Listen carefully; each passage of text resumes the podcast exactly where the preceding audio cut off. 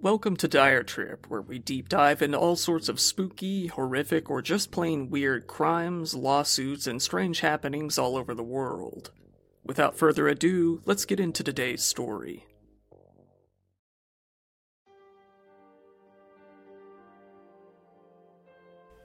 A young man named Trey Genco, a member of a number of, let's say, problematic communities online, wanted to rack up a very large body count of thousands of people when he completed an attack he was planning.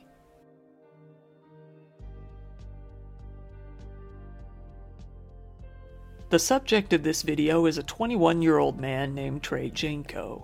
He was living in Highland County in Hillsboro, Ohio, a small town of only about 6,500 people about an hour east of Cincinnati. He had a pretty small presence on mainstream social media, having a Facebook, a Twitter, and an Instagram account. He didn't post all that much though, and his accounts had very few submissions despite being up for several years. Based on his bio across these sites, he studied at Ohio University, likely focusing on computer science as a good chunk of his posts revolve around it. He had a lot of posts discussing computers and their link to brain functions, likely inspired by Elon Musk's interest in the same topic. He did seem to follow Elon's Twitter somewhat closely. Although appearing pretty normal on the surface, both looking and posting like an average guy, Genco identified himself as an incel and was very active on several forums related to the movement.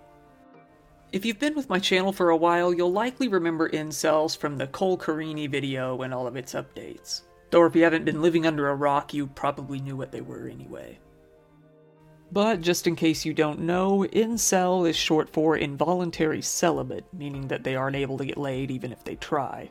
This could be for any number of reasons, really. However, they see women as deserving the blame for this and aim their hatred towards them as a consequence.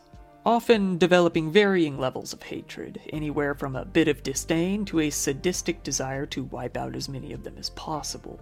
Incels were thrust into the mainstream media after becoming the focus of many crimes over the past few years, namely the killing spree of Elliot Rodger, an incel who, after stabbing his three roommates, went on a shooting spree in California in 2014, mainly targeting women. Some incels out there idolize him, referring to him as the supreme gentleman and even wish to be like him. Although this has been memed into the ground, there are people out there who are serious about it. Amy Yan Yandorio, Yandorio, an expert on incels, which apparently is a thing, even discussed the group on mainstream news outlets.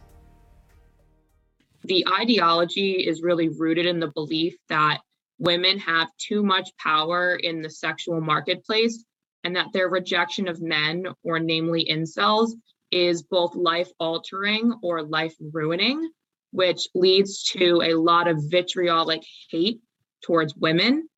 After many incel related crimes over the past few years, many social media companies such as Facebook and Reddit have developed a very low level of tolerance for any incel related communities. Reddit usually just straight up bans the communities altogether without much warning, even going as far as banning subreddits that are simply making fun of them or showcasing their posts.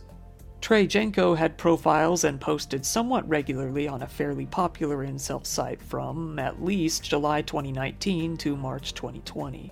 His posts were fairly concerning from the start, but quickly grew darker and darker over the months.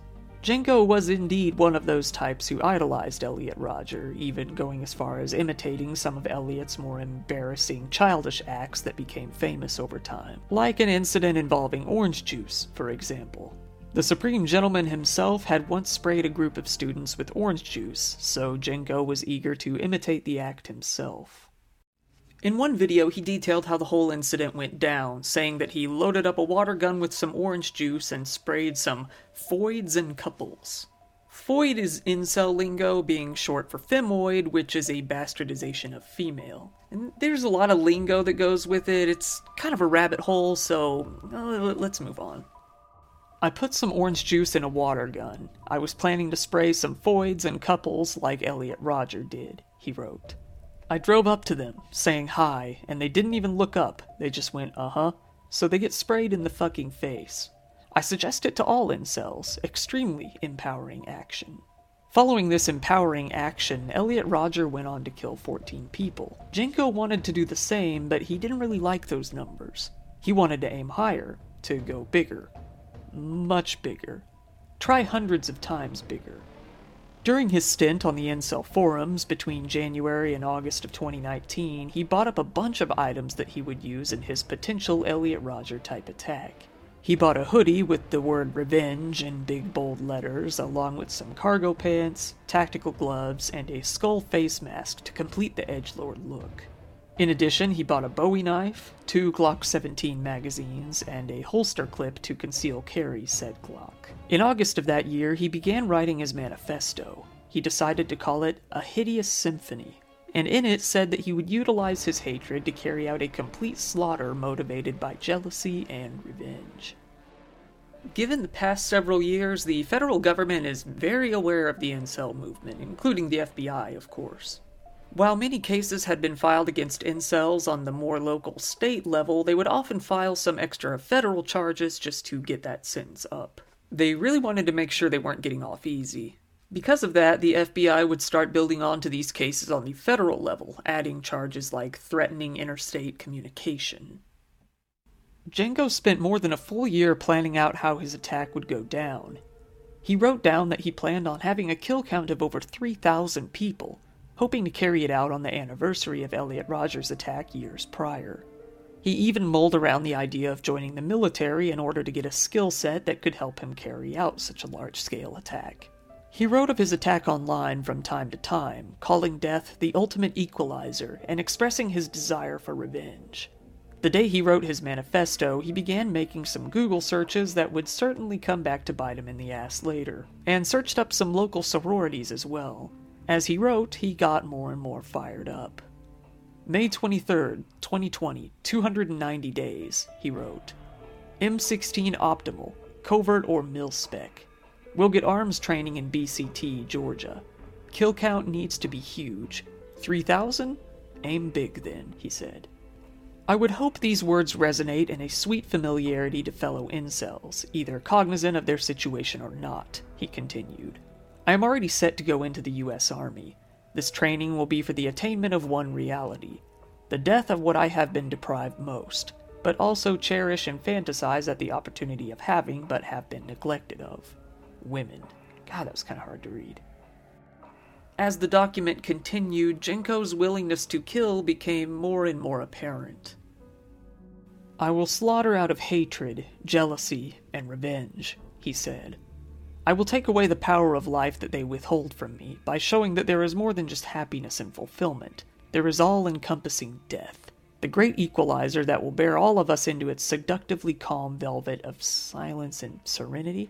God, this shit is a mouthful.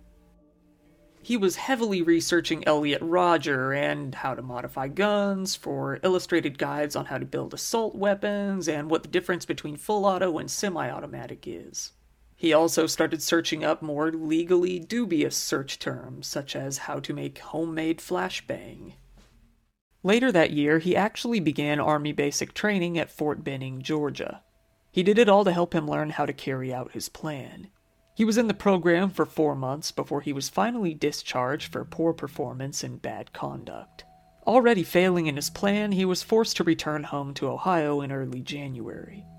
Upon doing so, he started on a new manifesto type document on his computer, one which he would call Isolated.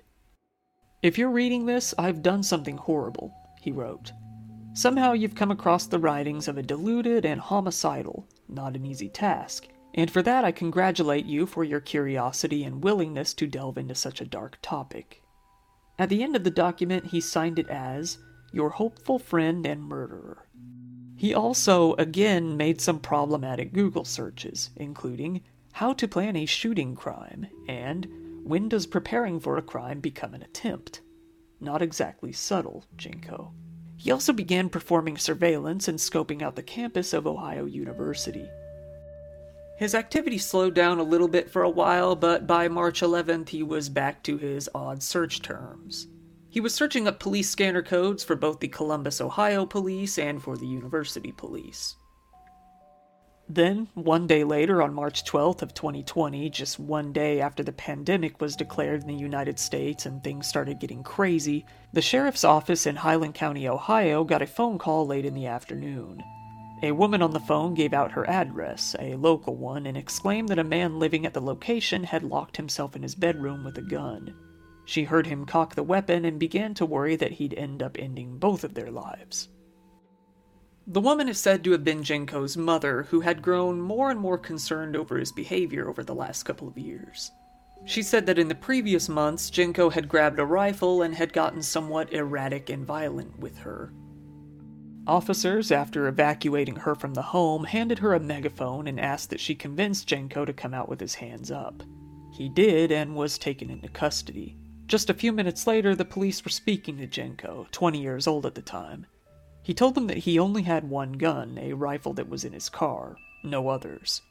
It seemed a bit odd as the whole reason they came out was due to him holding a handgun in his room, not a rifle in his car.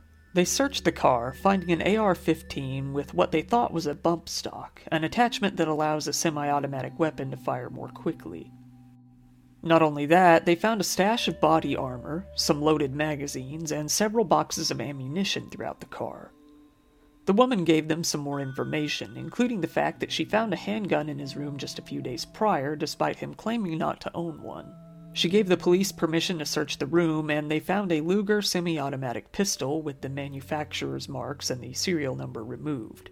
Genco got notably very nervous and suspicious once they found the handgun. He shut up and demanded an attorney immediately upon the revelation. But the woman wasn't done yet. She also informed the police about the concerning writings that Genco had been coming up with. She had apparently been snooping and found them one day. She firmly believed that he had a real intention to hurt people, seeing his violent outbursts firsthand. The police, after searching through his electronics, quickly found the plans for his attack. They believed that Ohio State University was the likely target location. Trey Genco was arrested just two months before his attack was planned to take place. Months later, June 2020, in the first session in court after a pandemic related halt of activity, the Highland County grand jury indicted Trey Genco on his threats of terror. The case went to a prosecutor named Collins, who was responsible for the felony prosecution in the county. It was said that Genco, quote, did threaten to commit or threaten to cause to be committed a specified offense with purpose to intimidate or coerce a civilian population. It was a third degree felony, one that was punishable by up to 18 months in jail. Genco was then convicted for his threats, including his specific threats to murder women, a couple of months later in October of 2020. He ended up only getting a sentence of 17 months with credit for the 224 days that he had already served in jail. Then, shortly after, in January of 2021, he was allowed to slowly start transitioning out of jail, ending up in a halfway house. Collins had wanted to charge Genco with some sort of hate crime due to his specific focus on his hatred of women. It wasn't an option, though, as the standards for hate crimes only covered race, religion, and ethnicity. But on the federal level, the scope was a little higher, including gender, gender identity, and sexual orientation, actual or perceived. A federal case would allow the charges against Genco to more accurately reflect his motivations in the case, they thought. Because of this, the feds would spend the next several months building up their indictment against Genco. This included more closely monitoring his online activity and looking into his past online activity, which wasn't a good look. Within the next six months, Genco had applied to the Columbus County Community College. It was unclear whether or not he was still planning some sort of attack or whether he saw this college as a potential target in the future. The college itself did eventually reach out to the National Enquirer and confirm that, although Genco had applied, he had not actually registered or taken any classes. Collins, although disappointed that he was going back to school after his previous plans, acknowledged that she couldn't do anything more with the power she had. He had already been given just one month less than the maximum sentence, and there was nothing to be done that could prevent him from going back to school. Seemingly, Genco's online activity started to normalize after this point. It seemed he may have wanted to abandon his old ideology when he captioned a photo with, I need to learn how to move the fuck on. It's unknown what specifically this referred to, whether it was related to the incel ideology, hatred, regrets due to his arrest, or something else entirely. By May 1st, he was acting pretty normally, arguing about computer science on Twitter. A few days later, he was seeming even a bit more positive, talking about working out, saying, Finally got to work out in a gym. It was so awesome, love all you guys and girls, and hope you're doing good.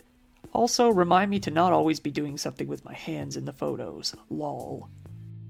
In what would become his final post on Facebook, foreshadowing, he shared a meme on July 16th. It's not the mistake that matters, it's how you deal with it, what you learn from it, and how you apply that lesson to your life. He even mentioned some success with talking to women, at least not on Tinder. Could it have been that he really learned his lesson and was ready to move on from the past? To better himself? To leave all that garbage behind? We may never know. Just a few days later, on July 21st, the FBI rained down on his halfway house in Ross County, Ohio, and placed him under arrest. He was charged with one count of attempting to commit a hate crime and on another of illegally possessing a machine gun. By the time they arrested him, the local case against him had wrapped up entirely and he was nearly back to a normal life. However, the FBI wasn't ready to forgive and forget just yet. They really emphasized the fact that Genco wasn't just some poor young guy. He had planned to carry out mass murder and had already bought the equipment to do so, and he admired another mass murderer who had done the same thing just a few years prior. He had even written an entire manifesto, which more or less served as his last words, and had planned a date and everything. This wasn't just some guy blowing smoke on the internet, this was something real. Something that was very likely close to happening when he got caught. Because his charge of attempting to commit a hate crime included the intention to kill, it is punishable by up to life in prison. The count of illegally possessing a machine gun could be punishable by up to a further 10 years in prison itself. As of the writing of this video, Genco is being held at the Butler County Jail near Cincinnati. His ultimate fate is still unknown, but it's pretty likely he won't be getting off easy. Stick with the channel if you want to see updates. Once again, this has been your host, Kyle. Thank you very much for listening to today's podcast episode. Feel free to look through my huge library of other stories if you found this one interesting, and be sure to be there for the next stories that come out each and every week. Have a good night.